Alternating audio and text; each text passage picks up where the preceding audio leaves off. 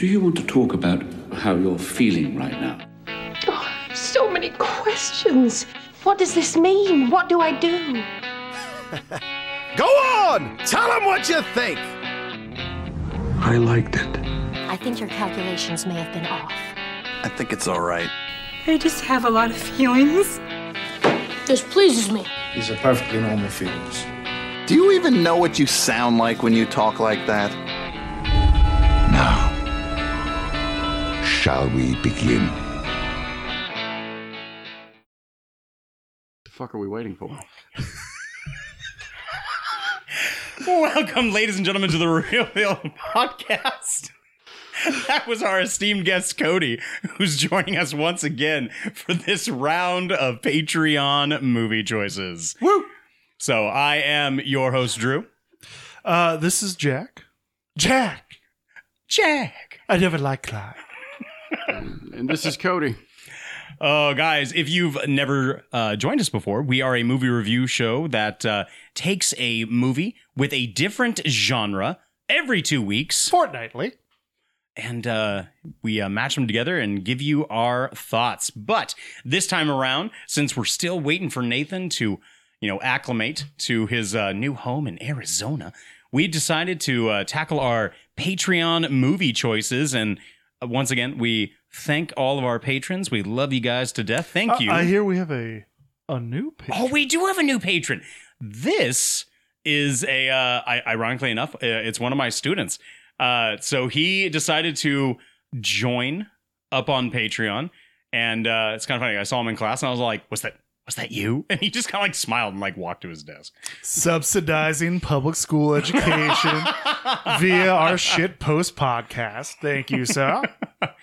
So yeah, no, we're uh, we're constantly gaining gaining some new patrons, and guys, if you want to become a patron of the Real Films podcast, Constantly. constantly, you know what?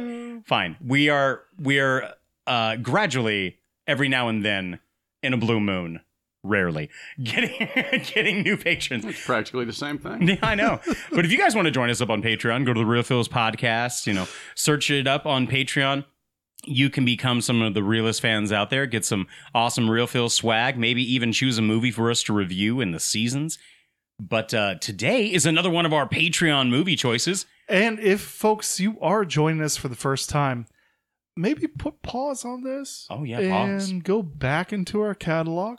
It's uh it's a fine film, but uh this is not one we chose, and it's I think one that um well, I guess, I guess we'll just get into it. so you- Drew, go ahead. What what are we watching? and who is our patron? Did you just tell people not to listen to this episode and go back and listen to your older shit? If this is their first time. oh, yeah, well. It's sort of like That's you know good the advice. No, it's okay. You don't need it's to like the, defend the first time you you go and you're like, I'm gonna get an escort tonight, and they're like, Would you like a like a hand job with this glove I made that has shards of glass glued to it? And you're like, Well, not really. As as smooth as that metaphor Tail is. Tale is Jesus. old as time. roll the trailer. It's bean footage, sir. It's bean footage. So we are uh, going to be reviewing 1993's Shadowlands, and uh, this movie was chosen by my Faja oh, Mr. Hallam, I'm so sorry. so sorry. and bean footage. Another dispatch from Mrs. Gresham. See, her letters are rather unusual. She writes as if she knows me somehow. Still, I suppose there is something with me in my books, isn't there? Anybody here called Lewis? She was a stranger to his world. That you don't look at all like C.S. Lewis. Yeah. An outsider I am right in assuming you're from the United States of America. Yes, I am. in his circle. Oh, I should just a friend, a writer. Well, Jack, you have succeeded in surprising me. So what do you do here? Teach mainly. What do they do? Sit at your feet and gaze up at you and all? You don't give up, do you? Now, I regard the soul as an essentially feminine accessory. Where men have intellect, women have soul. She said what he could not say. Are you trying to be offensive or just merely stupid? I'm impressed. Well, let's hope you stay that way. Americans don't understand about inhibitions. She saw You've arranged a, a life for yourself where no one can touch you. what he would not see. Why are you getting at me? I thought we were friends. She took him to a place Joy, I'm capable of saying no. Do you want a demonstration? No. No. No. he never knew existed. I want to marry you, Joy, before the world. A place within the shadows of his heart. How could Joy be my wife? I'd have to love her, wouldn't I? I'd have to care more for her than for anyone else in this world. Savoy Pictures is proud to present one of the most extraordinary love stories of our time. Anthony Hopkins. You were alive before and I wasn't. What do you mean? I started living when I started loving you. Debra Winger. Thank you, my love, What for? for all of it.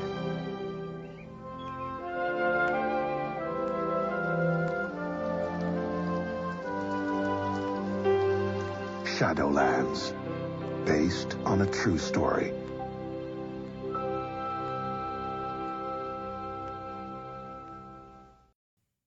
Well, that was great. I'm uh, I'm riveted. I'm ready to go. They've really sucked me in for this uh, this movie. Uh, This was my first watch. Uh, Cody, have, had you seen this opus before? Yes. Oh, When and why? Um, I'm fairly sure it was like, uh, okay, so like, I like period films. Like, I honestly do.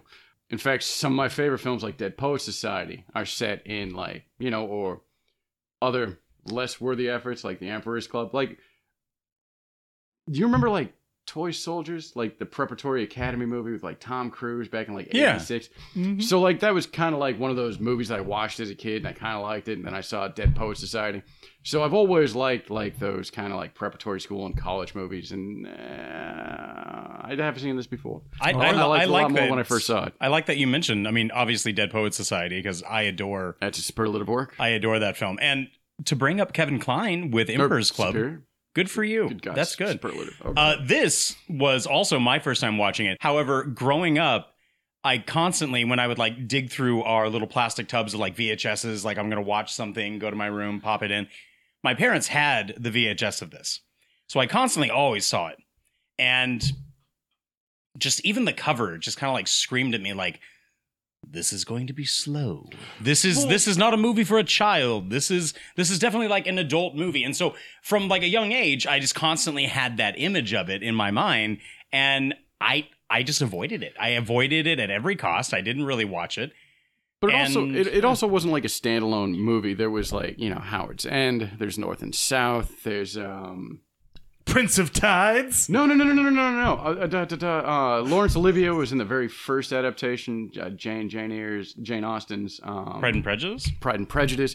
I mean, like those those period romance films that Sure. are that are kind of slow. Those those emotionally charged, dialogue Foot. driven. You know, yeah. Oh, and and this does come from a, a a- an actual play, Right. A screenplay. Yes. Uh, that was then televised, I believe, around 1985, and then Well- later adapted into 1983's, And which I- is also available on YouTube, Mhm. as is the original. And I'd like to say, like, sometimes when Drew, when you say like, "Oh, great, it's available on YouTube," I'm like, "Oh, wonderful," and then I'm like, "There's a reason you're on I- I YouTube, didn't isn't there?" I didn't even check. I just bought it that's- off of Amazon. No, It's- Christ, always- it's on YouTube. You can watch this for free. Who the fuck goes to YouTube to watch movies? I always double check a movie like because- this? no, there, one of my favorite movies ever is uh, Kids in the Hall Brain Candy. That's on YouTube. I get that because it's so fucking niche.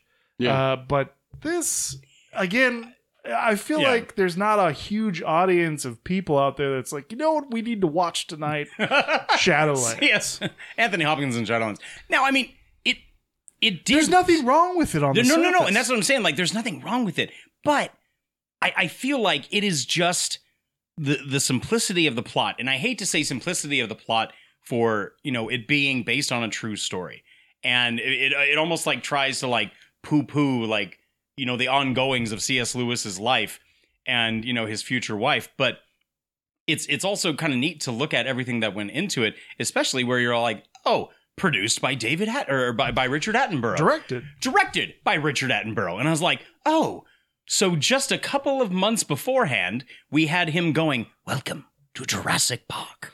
Like now he's also so he directed this, and then I kind of went back into his filmography. The man also directed Chaplin, and he, directed Gandhi. He directed one of my favorite films, A Bridge Too Far, Yeah. starring Alec Guinness, aka Obi Wan Kenobi. So, I mean, it's- the original O Ob. It's Okay. neat. It's neat to look at, and I like those things where you can actually learn about, you know, an actor. He also that, had a bit part that in you The Great enjoy. Escape. Yeah.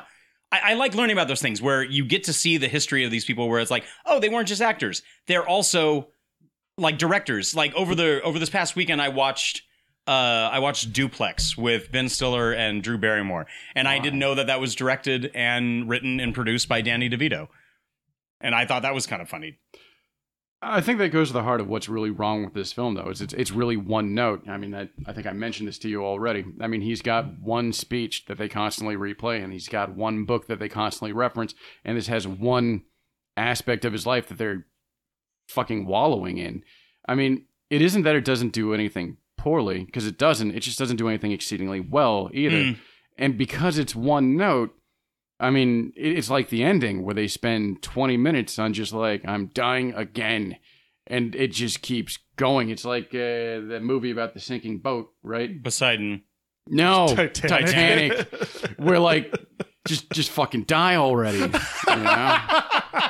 well, no, and and I and I agree, but and it's again not to like poo poo C.S. Lewis's life, but like that was his claim to fame. It's like, oh, cool, you wrote Narnia. You're an established That depends academic. upon who you talk to, because I think his best work is Mere Christianity, and even if you're an atheist, there's a lot there to think about. it's a good work. That's what I'm saying. And There's my God, they could have lifted anything out of that book, and it would have been better than his fucking God with a sadistic chisel speech. There's You know, but the only But, yeah, reason there's they other stuff that he that had. speech is because you know it plays into the fact that this is a lonely old man who knows nothing about love and nothing about sex. And he lives with And his brother, and his servants bring him tea. Right. Like he's totally disconnected and he's got these weird isolated ideas. Like he he was made for the inter- internet age. You know, he would have been a QAnon in this day and age. You know, it's, So this movie, it reminded me of sort of an overly long, boring episode of Downton Abbey.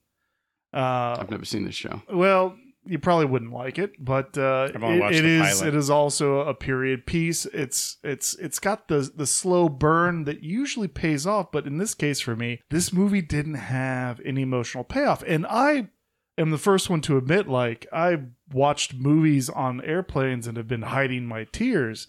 Like there, I'm perfectly capable of crying and, and having that emotional connection with the movie. But this movie didn't deliver any sort of emotional payoff for me, even though the reviews that I read stated that it was just a, just a real tearjerker. And I get that. I get that. And and so I'd like to state uh, just a little anecdotal story evidence here because anecdotal is a story, but um so in Dayton, Ohio, my hometown, there is a uh, wonderful steakhouse called the Pine Club. It's been there since 1947. And since 1947, nothing has changed. The bartender's wearing a tuxedo. They have the same menu. The food is delicious. It's some of the best steaks you can have. But there's nothing about it that really says, wow, this was really an experience. You basically just roll in there and you order your prime course of uh, I'll have some uh, um, uh, Christ. Is it just like tradition, and like that's what you experience Yeah, is the tradition? Exactly, exactly. But you, you know, I'll I'll take uh, you know the the classically trained British actor with the side of the the you know the the Jersey accented With or Brooklyn side of Debra Winger. Deb- Debra Winger, uh, and uh, I'll have a vodka gl- gimlet with that, uh, even though I don't like it. Let's throw in that kid from Jurassic Park. Uh, and and and you know you pay your money, you get your experience, but at the end of the day, there was nothing all that different about it than Hmm. getting a steak most other places like it. There was nothing that set this movie apart from the. In another, in other words, there's nothing that is going to say to me, you know what I want to watch tonight? Shadowlands. Shadowlands. There were or moments. do you know where I want to go eat tonight? Pine Club. Why? So I can pay for some overpriced steaks from some uh, some tuxedoed waiter waitresses. I, I think there were good moments between Debra Winger and Anthony Hopkins, especially with just like the the the, the playfulness where you know he he says, "Oh, so I I guess I should propose. Like, will you marry me?" And you know, as she's like laying in the bed dying, she's like. Oh, I guess just this once. Like there, there are cute little quips back and forth. Well, hold on. There was good dialogue. Yeah, no, And, and I'll be the first to admit that the writing wasn't terrible, but the performances very rarely lived up to it. Um, Anthony. Hopkins, when he squinted a tear, that was probably the most emotional moment of the film. Oh, in the attic. When- uh, in the attic with the boy, and he said, and she said, "I miss her." now, when he finally has to admit to somebody else that he's in love with the dame. You know, oh, when, he's in the church. right when he's in the church, Mm. like No. Sorry, I was quoting Anthony Hopkins uh, when he was speaking with the uh, the uh, was it the the priest after his uh, his his wife had died, and they're like, "Oh, it's all right, old chap. Yeah, j- jolly good. Uh, Oh cheerio." yeah, yeah, and he said like, "Oh, you know, God's there. It's fine. It's gonna be all right. Don't tell me it's fine." Yeah, I, I might have had a cigarette at that scene. no, but but I agree. Like he Well, just, if you've been watching on YouTube, you could easily pause. could- no, but I, I do like that scene where he has to like yell back and forth, and he tells him like, "Don't tell me it's gonna be okay. Like, don't patronize me in this manner." But you're but you're right. When he's in the uh, church with the priest, and he has to like sit there and say like, "But she's my wife. I I love her. I ha- I would have to love her, right?" That's a good scene, Cody. You know, it is, and it's the last good scene, unfortunately, and that's part of the problem I had with the ending. Is it's tw- it's it's like ending a symphony with just you know nothing but C, you know, and it just keeps going without any variation or change, and it's like. You know, I, I told him I felt like you know Werner Herzog was on the set eating a shoe, shouting "more sadness." You know, More sadness. yeah, yeah, because it's like it, it, it, it doesn't let up, but it also doesn't impact, and it's it's uh, it's not. Is he is he off camera throwing like bricks at the actor actor's knees to try to get a more If of an only. emotional response out of them? But you know, there was another ending for this film. I did not. Yeah. Um. So, at the time, the original vision for the ending of the show was going to be He caught an STD from like the one time he consummated marriage with this filthy American woman. no, no. It was it was here's your child. there, Here's the AIDS baby. one. One of the producers was concerned that you know it, the. Uh, the the uniformity of it was going to lull people into sleep or compla- uh, complacency. And he was I- right. And I- so, I can see that. And so the suggestion was that they bring in uh, Jimmy the Milkman Mulligan and Jesse the Body Ventura and have a tag team match. And you were going to get to see the infinite sadness suplex from Anthony Hopkins, and then Debra Winger with her uh, repeating cancer flying double drop kick. Um, I'm just seeing uh, like the gif of Vince McMahon go where he's like, ah. Yeah, but uh, you know, I just want Jesse Ventura in a wig saying like, "But you got cancer. I ain't got time to die." it could have. Time you got the diamond cutter, DDP. I think Attenborough really could have made it work, but they decided to go a different direction. Jesus. Well, I mean, it was it was a bad time for AWA wrestling. You know, WWF was in ascendancy. WCW was getting bought And out in the late WCW yeah, '90s. no, it was, you know, uh, it was- it was a rough time. the, the Wolfpack jumped the uh, jumped the fence for WWF, Oh, and- and let's not which is forget then about- now WWE. Let's not forget about Jericho. Oh I mean, yeah, it was- Kevin yeah. Nash. Oh man, and, uh, oh the glory man, days. Powerbomb. Interestingly enough, it was nominated for two Oscars. Yeah, well, most movies in the '90s were for this sort of shtick. What's weird is that Hopkins was nominated for a completely different movie at the '94 Oscars, A, a better movie. a, and, and a better movie, and he won for it. Right? Didn't he win for it? Um, Or he, or at least he at least got nominated for it. but I think it was not I think, this. I think Winger. This was her third Academy Award, if I remember correctly, and her and her last one. she didn't. Well, she didn't win for this. Is there She anyone was supporting, here wasn't she? named She was Lewis? nominated for supporting. just no. Oh, okay. yeah, just nominated. Is there anyone here named Lewis? And that trope got old real quick with the uncouth American. Yeah. Yeah, she writes poetry. Oh, poetry. Yeah. Well, she ten bar. Uh, At least they didn't pretend it was good, though. No, It wasn't. It wasn't. So Shadowlands, 1993. Anthony Hopkins, Debra Winger. Uh, Ooh boy. Joseph Mazzello, I was pleasantly surprised because again, I knew nothing about this movie aside from the fact that it was just Anthony Hopkins playing C.S. Lewis. I didn't know that you know it was going to be the story of him finding his wife and her bringing the kid, which even in real life there were two kids. But to have Joseph Mazzello suddenly pop on the screen and you're like, holy crap, it's the kid from Jurassic Park. He must have just been doing this just months after finishing Jurassic Park. But I do, I do love his childlike innocence going up into the attic. Like, is there an attic? I would, I would ask him if there's an attic. Well, ask him if there's an attic. of course, there's a wardrobe. and there's a wardrobe up there, and he looks inside, and you know, it says like, "Oh, I'm afraid it goes nowhere." And he's like, "Yeah, no, I, I knew, I knew that. It's a, it's a stupid wardrobe anyway." Like, I mean, I just the disappointment of a child where he wants something more, he wants something exciting, and I get it.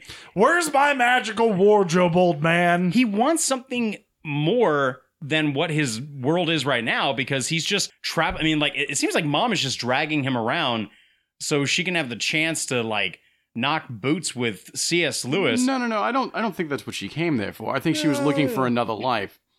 I think she kind of started clutching at straws at a certain point when it didn't pan out with the publisher. Like, I don't think she was looking to leave her Well, marriage, but I, I think her eh. marriage was over and she was looking for a new life. Well, she already- well no no she definitely knew that the mar- marriage was over because she recognizes the signs from the brother who's an alcoholic, and she recognizes that like there can be you know more to that, more violence to that, and but like the son. But saying, in a relationship, it really doesn't matter how much you know about how bad the situation is. I mean, you have to cut that emotional connection. The fact you have a kid and you have a life. It's not an easy decision, which is why No. she was elsewhere trying to figure out and, what and to do for her next. and for her she was know? she was upholding that because when he's when the kids at the dinner table for Thanksgiving and saying like I want to call dad and she's like well that's not happening but I want to talk to dad you're not doing that like she's setting a firm boundary because she knows if she opens Maybe. that door or maybe it's gonna she be knows bad. what kind Your of guy. dad's with his whores.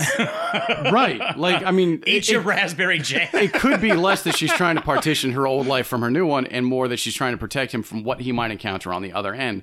Like the sounds Of of, another family having a good fucking, you know, Sure. Christmas while he's over there. I mean, it's, I don't know. I think it's more complicated than you're giving credit for. I mean, I, I I can see that, uh, but I mean, I don't know. It it I think for again the simplicity of the plot, like there's not enough delving into it. You can guesstimate and you can think about like what it possibly is exhibiting, but Yeah. there's not enough there to really know. this movie doesn't really scratch the surface. It doesn't go into his C.S. Lewis literary accomplishments No. very much. Glosses over that. Well, it's not about any of those things. Yeah, it's not. It's a goddamn love story. It's a love It's not story. a, you know. But I, I, in my, in the course of my research, I like how the uh, the chaste sort of, well, not chaste, but the rather reserved brother that uh, C.S. Lewis's brother Warren. C.S. Lewis died on the same day as John F. Kennedy. So John F. Kennedy's death really overshadowed the news of C.S. Lewis's death. But not only that, it's because his brother went on such a bender after C.S. Lewis died to deal with his grief. He just didn't tell anybody that his brother had died, so nobody really knew, and hardly anybody showed up to his funeral. Well, he also didn't tell anybody. Well, I mean, C.S. Lewis himself didn't even tell anybody he was married. That just seems like it might have been the, the British thing to do is just not tell people Well, about yeah, your well, shit. yeah, this you know? movie is rife with the stiff upper lip. Yeah.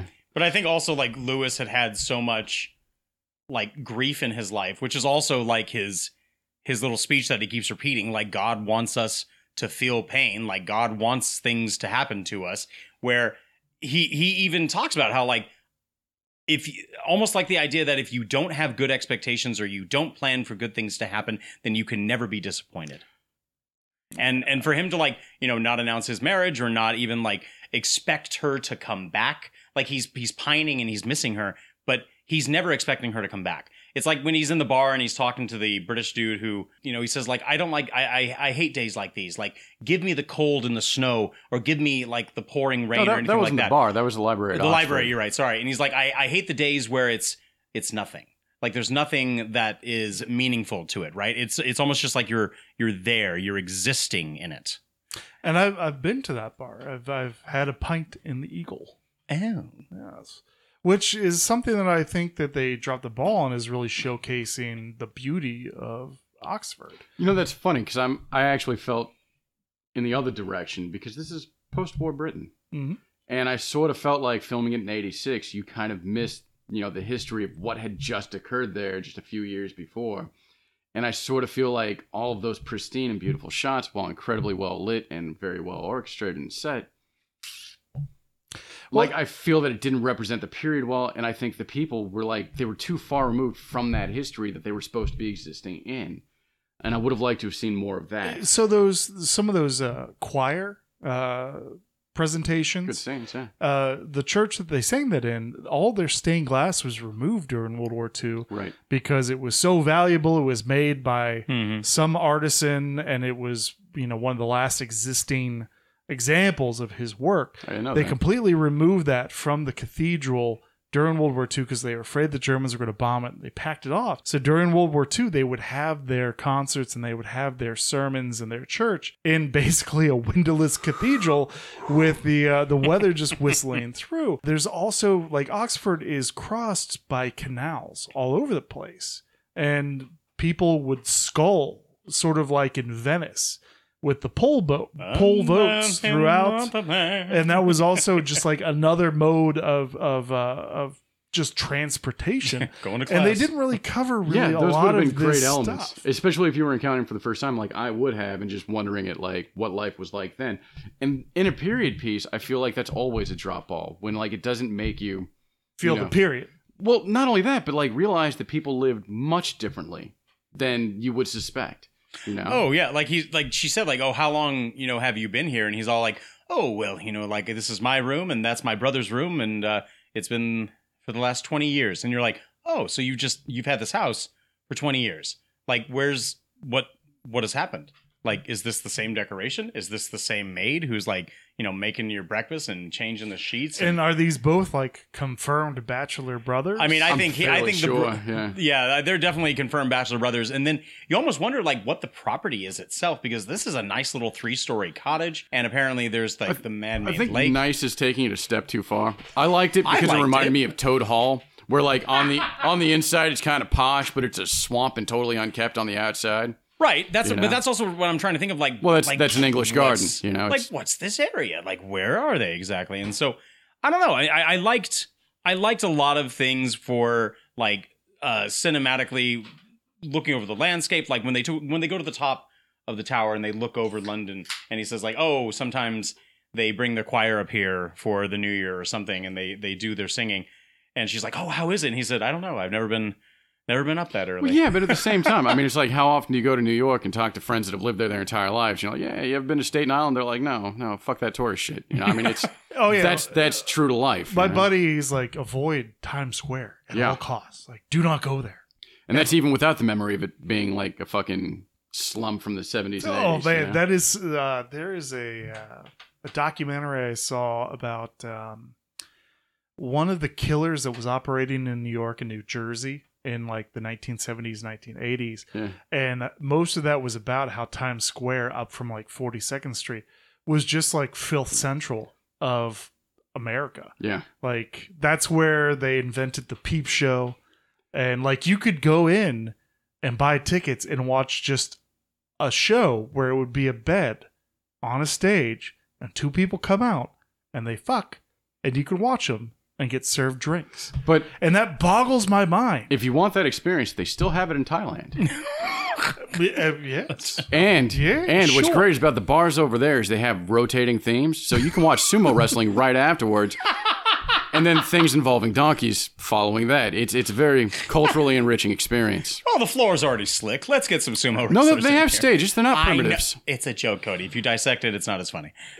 but but Shadowlands didn't leave any sort of in, like indelible mark or any mark on me. And and as I stated earlier, there's nothing that's going to drive me back to watching this film again unless like one of the boys or or whatever in the future they have to do a report on C.S. Lewis. I probably even wouldn't say then. Unless they wanted to take that report a completely different way. No, no, I, I absolutely have to agree, and I think again that goes to the heart of the issue. Is it's just the fact that it's it's monotone. It's the sa- it's Mm. it's it's unending tepid sameness. Cody, did you ever see uh, the old Family Guy episode No, skit I can where I uh, can say no they right they, now. they they I cut to the not. scene where they're uh, doing an example of of British pornography, and it's just a, a you know like a guy with bad teeth going. Peter, the toilet paper is made of money. Yeah, and look at this. They even got some of that high class British porn. Almost. Almost. Almost. There we are. Well done. Eh, For the record, Thank you. that's a no. I have not seen this thing. I don't blame you. but that's what this movie reminded me of. It was sort of like the Werther's original of romantic movies. Yeah. Like, you know, it's something that I think my grandparents would have just adored. Well, if if you had any kind of nostalgia for the period, or even things that were evocative of the period, whether you lived through them or not, then yeah, there's there's things to appreciate. Uh, I think it's very romanticized depiction of that era. You know what that era aspired to be, even if it actually wasn't.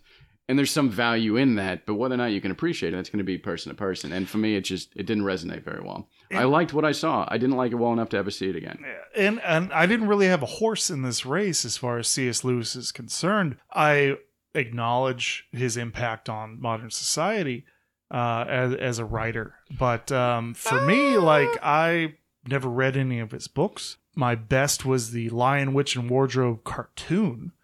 Uh, that was made sometime in like the late 70s or the 80s. Uh, I know they had movies that came out. I think I saw the first one.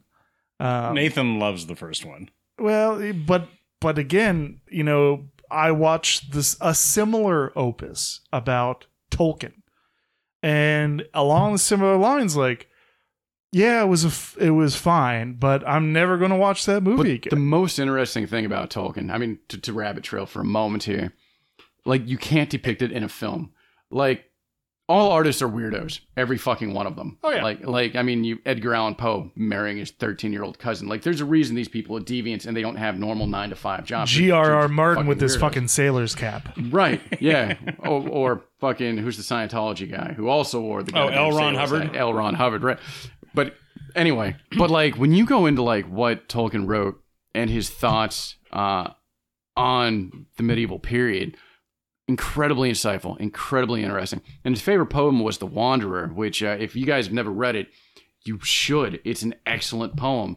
Like these are things that are intensely interesting. They're great for conversation. Mm-hmm. Shoot a fucking movie about it. Good luck. You know. Right. Yeah. Which I think is also why the Tolkien film is purely I- of, I- of his younger years. I wasn't even aware there was such a thing. Yeah, it it has the uh, young guy who played Beast in the uh, X Men First Class film. Yeah. Um, he I played. haven't seen this thing He played young, young Tolkien, and it was. It was it was it was good, but again, like it- it's not something I'm going to go back to. Much like Shadowlands, like I mean, unfortunately, for a movie that I can't, I can't like place anything like crucially negative on it. But No, it- I it- think, but I think the I think the the downside to it is that it is forgettable, and that's not to again poo poo the choice. That's that's just it. I think it gets overshadowed, and I think it's just one of those things that if you liked it, you liked it then, and it's pure nostalgia. Like I mean, sitting here and, and when I was watching it for the first time, I was watching it with my dad. He was sitting here and he was just like he was eyes wide and loving it. Like I paused it for a second, and it was when they went up to the office, and I paused it for half a second to like refill a drink or something, and he was all like.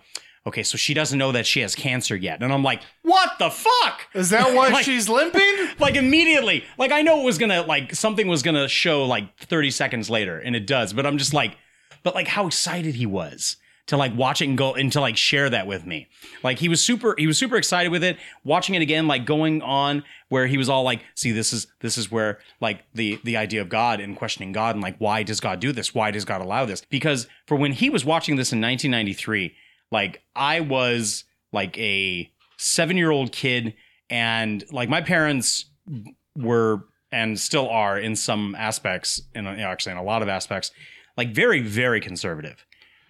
So the christian the christianity aspect of this is like potent It's, for it's him It's definitely got the touch by the angels Right. vibe where it's a safe and for him and for him it was potent for him and, I, and I that, can uh, understand why he liked it so much There's for that. not there's nothing about this movie that is gonna raise anybody's eyebrows. And the highest the eyebrows get raised is Well, she did show a uncouth lot of American who is who is an unmarried mother. And that that sort of brings me to my next point is that I I- and and Cody you you had a specific term for this, but I find it hard to watch movies like this, you know, a romantic tragedy, because this movie is playing itself out in a lot of people's lives every day.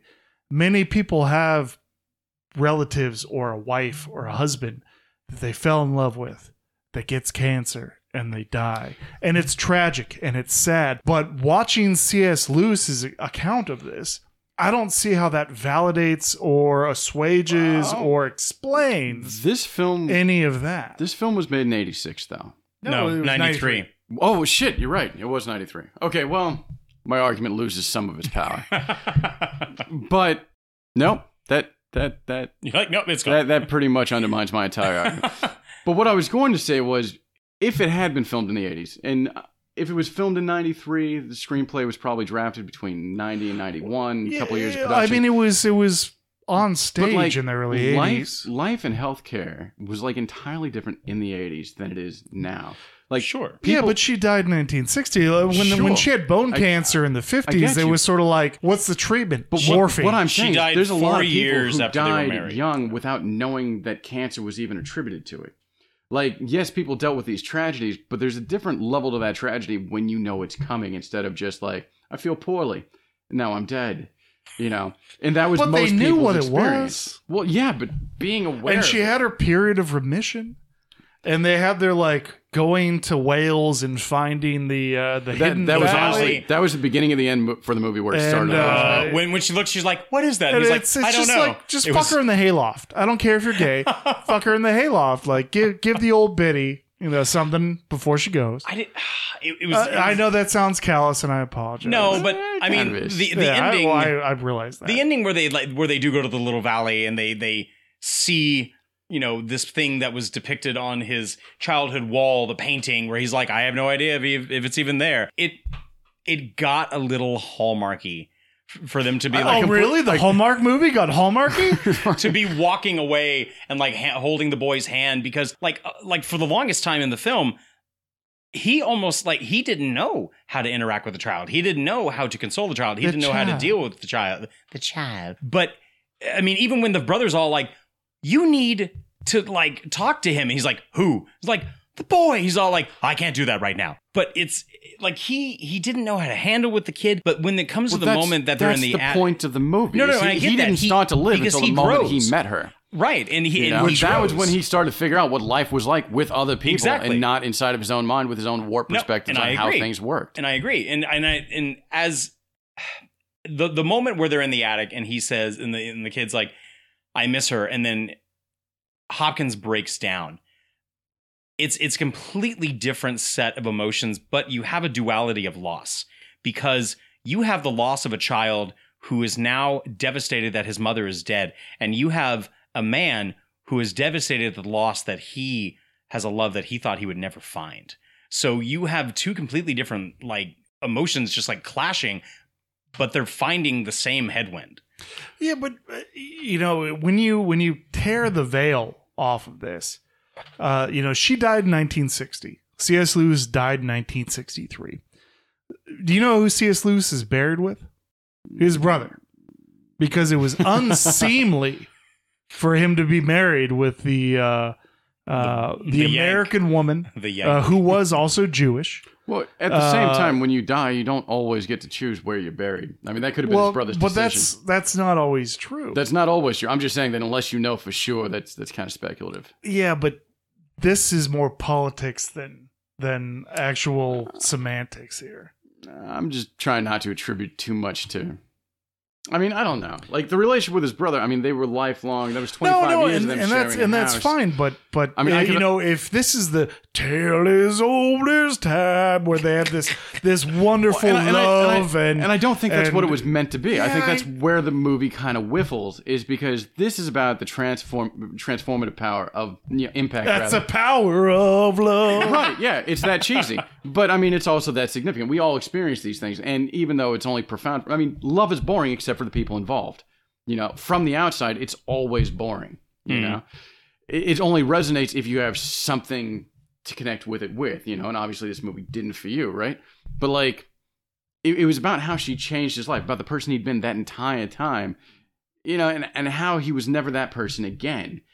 You know i, I don't But know. they didn't really illustrate what he was no, no, to no. that? And, and again, like, like is besides him film. being sort of a stuffy scholar in Oxford, You're supposed to just like come into the movie. there was like I guess uh, there was- understanding. there the only times they touch on that is when he's dealing with a student and he's like, "Oh, hey, that shit you said, that's kind of profound." You Oh, know, yeah, and we, this we father read. was right. We And, read uh, that to know that we're student not was alone. Uh, James Yeah. Frain, who uh, I had trouble recognizing him. He plays Sarek in the new uh, Yeah. Star Trek. he also plays uh, one of the villains in the TV show Grimm towards the end. of Yeah, the I'll show. leave that up I- you. yeah, I- That's fine. I but messed Sarek, yes, in Star Trek Discovery is Yeah. the more notable. But yeah, role. this movie spends so much time trying to be one thing that you know these underpinnings that could have been used to greater effect, given it more depth and Sure. explored more.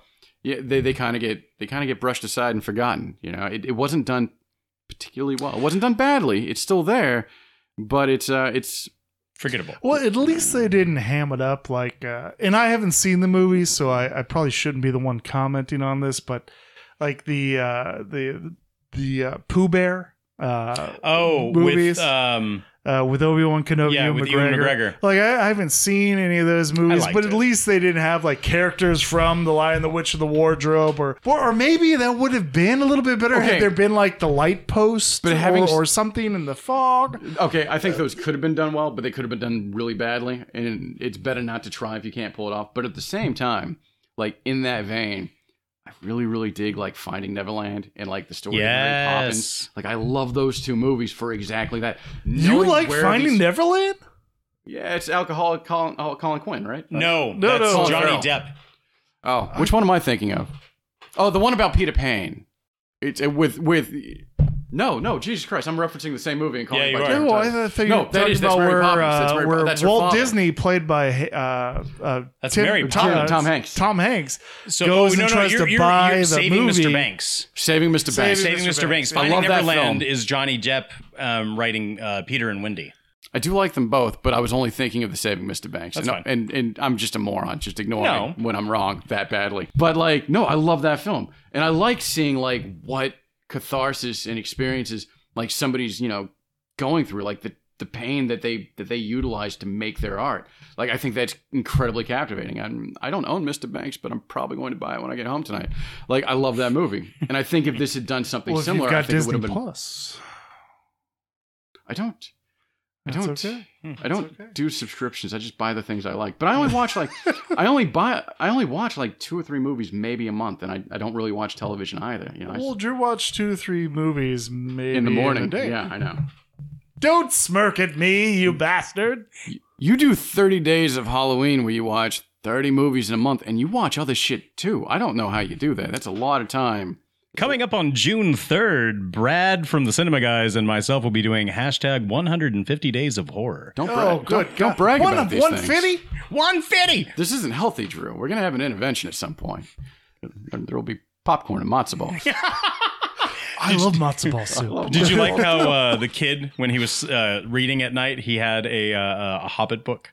That That's what he was reading? Well, they should have at least thrown the the audience a bone and thrown thrown Tolkien in there for were like friends. just They a knew each other. piece. like like God C.S. Lewis, like he opened a letter from Tolkien or something. But the reference to Tolkien is his, is the kid reading The Hobbit, which is the correct cover for the time period. It was that blue, white, and green cover. Yeah, it's the, it's the right cover. Enjoy old rapture. I'm glad they got that right. Uh, so, do we have anything else we want to say? about Absolutely this not. movie? Segments. Segments. Damn it, Cody. I almost got it right. I remember the word at least this time. Jesus. All right, Shadowlands segments.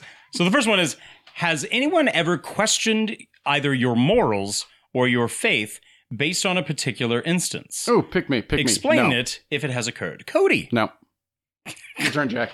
Well, think about it. No, I have. I remember the question now. I did think about it. I actually spent like a day thinking about it.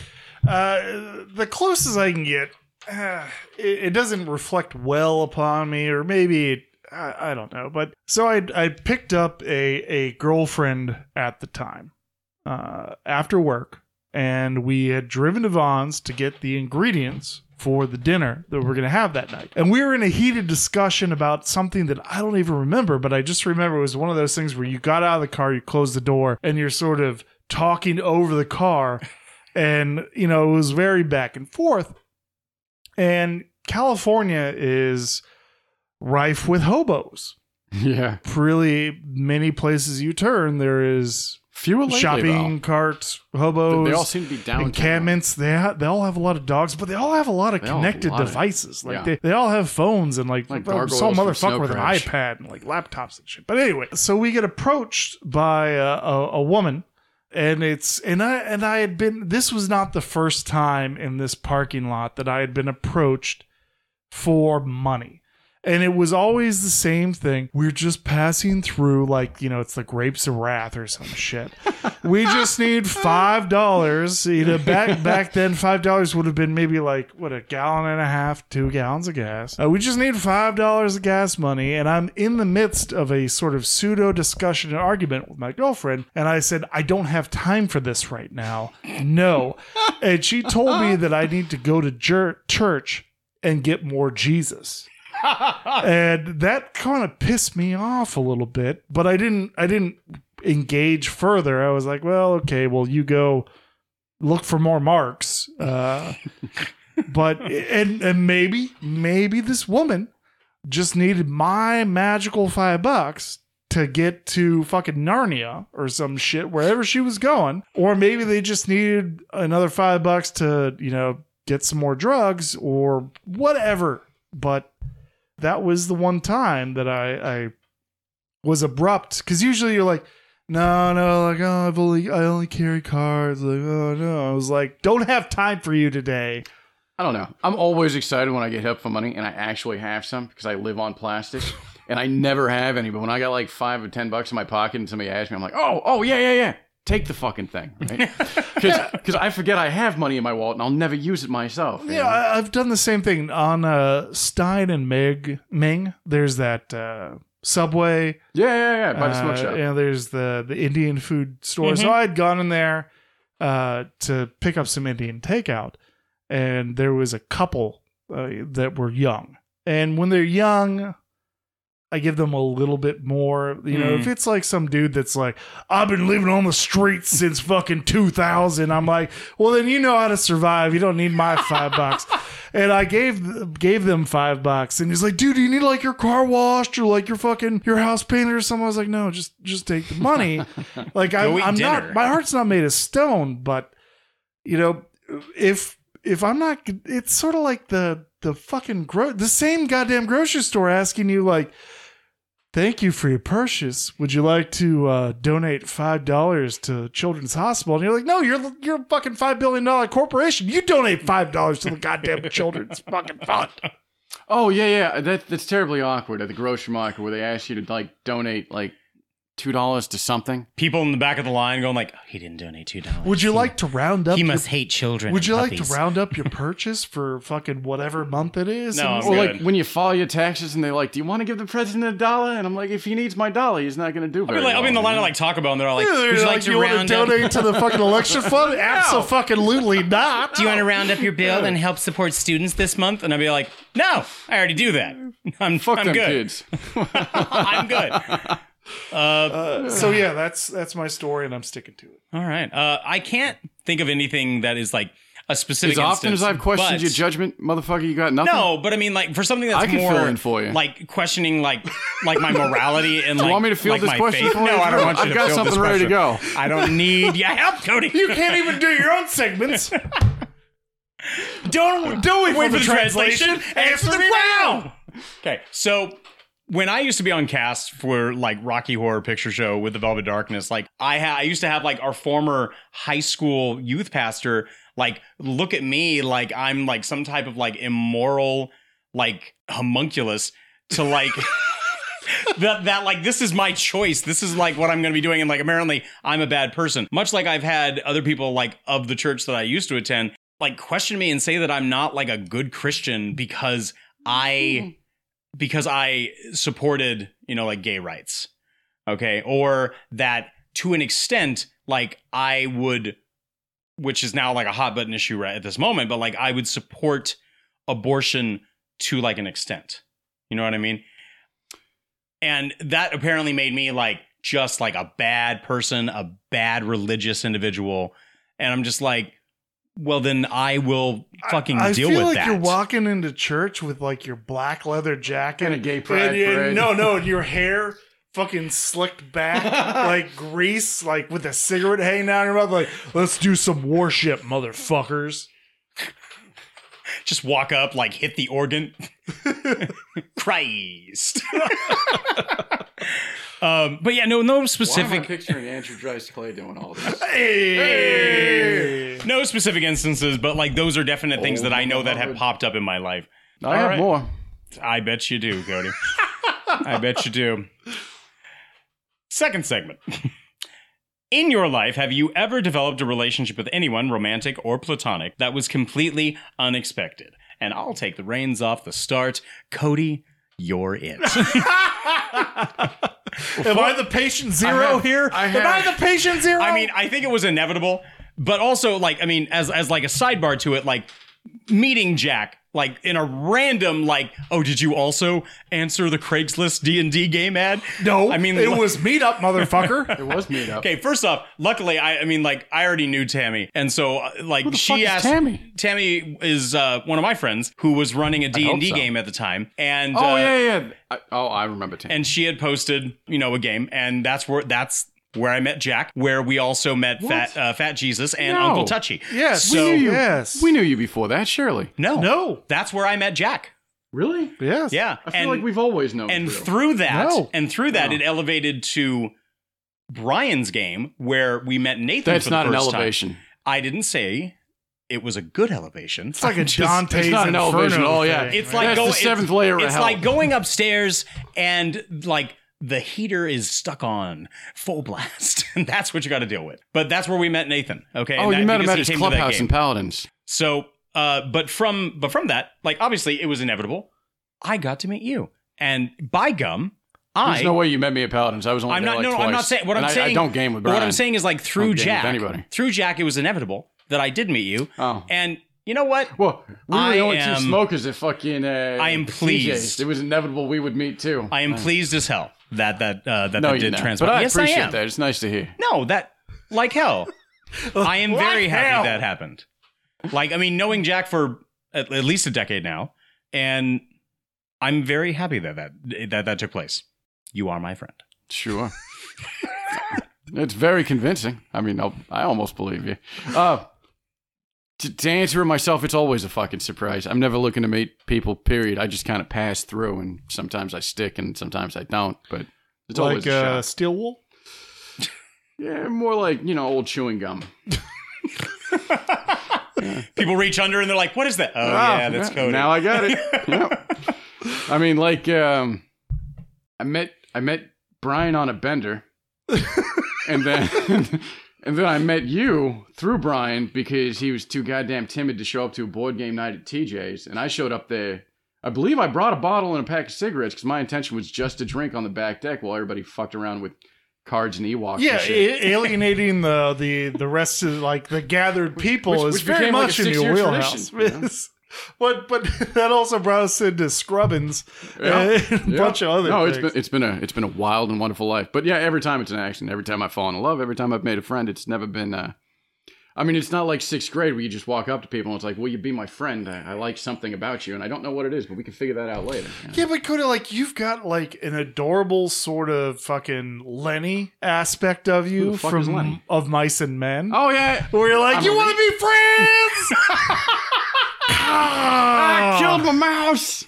And it's like we're we're the people that you you haven't squeezed to death. so Yes. Cody's running up every Yes. time. Puppy. Just we're we're gonna go out to Jack's place, live off the fat of the land with three or four bottles. It'll be great because I, I believe the first time you and Drew interacted was over at my place or socially interacted outside of a D and D game, and there was um, some of the old uh, Brazilian Blanco uh, that uh, was happening as well. I don't remember any of that. Yeah, that's shocking. I remember meeting you. I, I don't remember Drew. I feel like he was just always there in the background someplace, like silently judging me from a dark corner. Yeah, everybody's got their thing. Yeah. No kink shaming, man. Anyway, what were you going to say? Uh, so so my segment. Uh, I think everybody's done. yeah. Um, John and Dan Rhodey. Uh, you guys have met them. Nathan has. Uh, but uh, when I moved out of Ohio in 2008, I had worked at uh, a place in Belmont, uh, Ohio, a suburb of Dayton, called the Beer Depot, which is a beverage drive-through, which is a warehouse with with huge doors on each end where you drive your car into this building, and a college student like me walks out and goes, "Well, can I get you?" and you can get your cigarettes, your lottery tickets, your beer, your wine, your snacks. And I gather up all your shit and I bring it to you, and then you let me keep your change, basically. So I had met some guys there that when I moved to Florida in 2008, uh, I was still playing video games with on the Xbox. And one of the guys that was a friend of a friend uh, in that group of friends was John Rhodey, uh, Road Monster. And is we this, is this chef in New York? yeah, we got to become really good friends. And so in 2012, uh, he invited me out to visit him and his wife, and I got a plane ticket to New York City, you know, LaGuardia Airport, and flew in sight unseen of of ever meeting this guy face to face, and the terror of walking up to to like somebody else's apartment door after getting buzzed in, like they buzz you in, like it's Jack. And they buzz you in and you're you knock you're like you have got no idea if What like you're walking into. if like the fucking gimp suit from fucking Pulp Fiction is gonna open the door or some shit.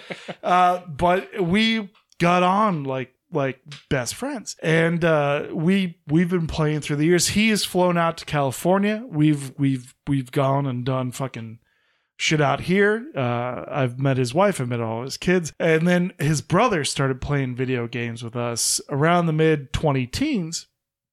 And we have a weekly session where basically, unless somebody has some outstanding thing, Friday nights from about 7 o'clock to 10 o'clock Pacific, I play video games with these three, these other two guys.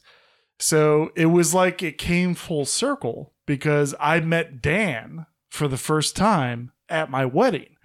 Where it's like I walk up to the table where they're at, and it's like I knew his wife Jessie, I I I know John Rhodey, and then there's like a carbon copy of John Rhodey, but it's been like copied too many times, so it's just off. And you're like, holy shit, it's Dan, and it's just like we're we plan like trips and shit. Like we're gonna do a trip next year where we sort of get together and just fuck around and drink and have fun. But it's one of those things that out of out of an Xbox Live membership, I never would have thought that this friendship would have evolved. Like I text these guys daily. Like we share memes. Like uh we if I've got a long drive or if John's like on the subway, like we call each other and talk about books and shit that we're reading. Like it's it's a it's a, a an actual friendship, but you know, when people are like, oh, you know, he's my gaming buddy we met on the Xbox, there's not a whole lot of cachet that goes along with that. But, you know, they're great friends. And I'm glad to have met them. And uh yeah, so that's my that's my story. I'm sticking to it. No, I think as far as unlikelihoods go, that's pretty uh pretty succinct. Well, that is it for our segments. Uh, what would uh, what would everyone give this movie as a rating? I will give it three heaping teaspoons of fucking strawberry jelly with with your goddamn Christmas turkey. Out of five. Um this is like like going to like a, like Katz's Deli in New York and they're like, "Oh, you got to get the pastrami." It was dry, it was too fatty. You know, it tasted fine, but uh, and I had to wait in line for way too long. It's overdrawn. I'm I'm never to go back there. I've got the experience of having seen it, but uh that's it. So I'm to give it uh I don't know. Um two out of six chews out of half a sandwich. I I'd have to give this man uh two and a half out of five tears rolling down that kid's face when his mom died. It's lingering with an impression, but I think that's all it really is. Uh, it's again not something that I'm going to come back to. I can't like we said, definitively call out anything that's overtly wrong with it, but it, it's not something that I'm going to bring up in conversation. I'm not going to come back to it. I'm not going to like reference it. you need to go home and watch Shadowlands for such and such reason. So, uh, yeah, two and a half, two and a half out of five. So, So, we uh, we thank everyone for joining us for this episode of the Real Feels podcast for our Patreon movie choice.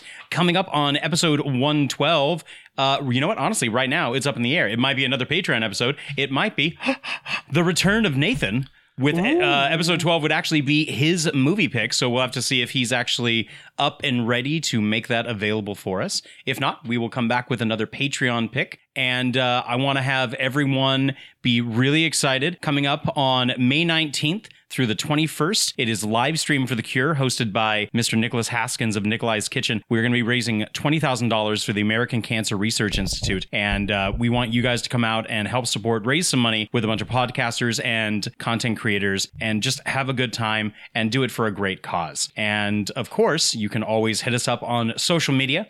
Facebook, Instagram, search for the Real Feels Podcast. We are up on Twitter at Real Feels Pod. You can send us an email at realfeelspodcast at gmail.com. But more importantly, guys, you can call the Tooch line. Tooch me, baby. 661-376-0030. Would love to hear from everybody. And if the Tooch line is not your style, you can always go over to the Apple Podcast app, leave a five-star review. To me now. and help boost the uh, Real Feels podcast up in the ratings, get the feels out there to everybody. So, from all of us here, you're the realist.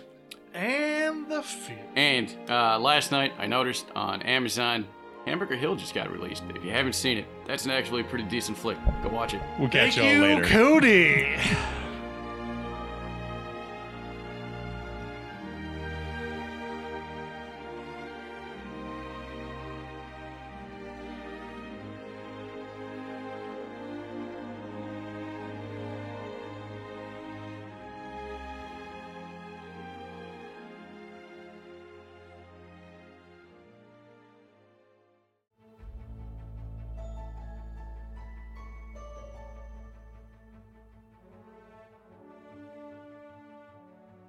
Hello, everyone. My name is Nick. I'm the host of Nikolai's Kitchen, and I'm also the host of the annual live stream for the Cure. Live Stream for the Cure is a charity event where we raise money with content creators and podcast partners from around the world for the Cancer Research Institute, a wonderful nonprofit researching cancer immunotherapy, training the body's immune system to fight all forms of cancer. This is a mission and a future that I truly believe in and myself and my team worked tirelessly over the past five years to raise over $50,000 for this cause. This year, we're aiming for our biggest single goal to date of $20,000, and we cannot do it without your help.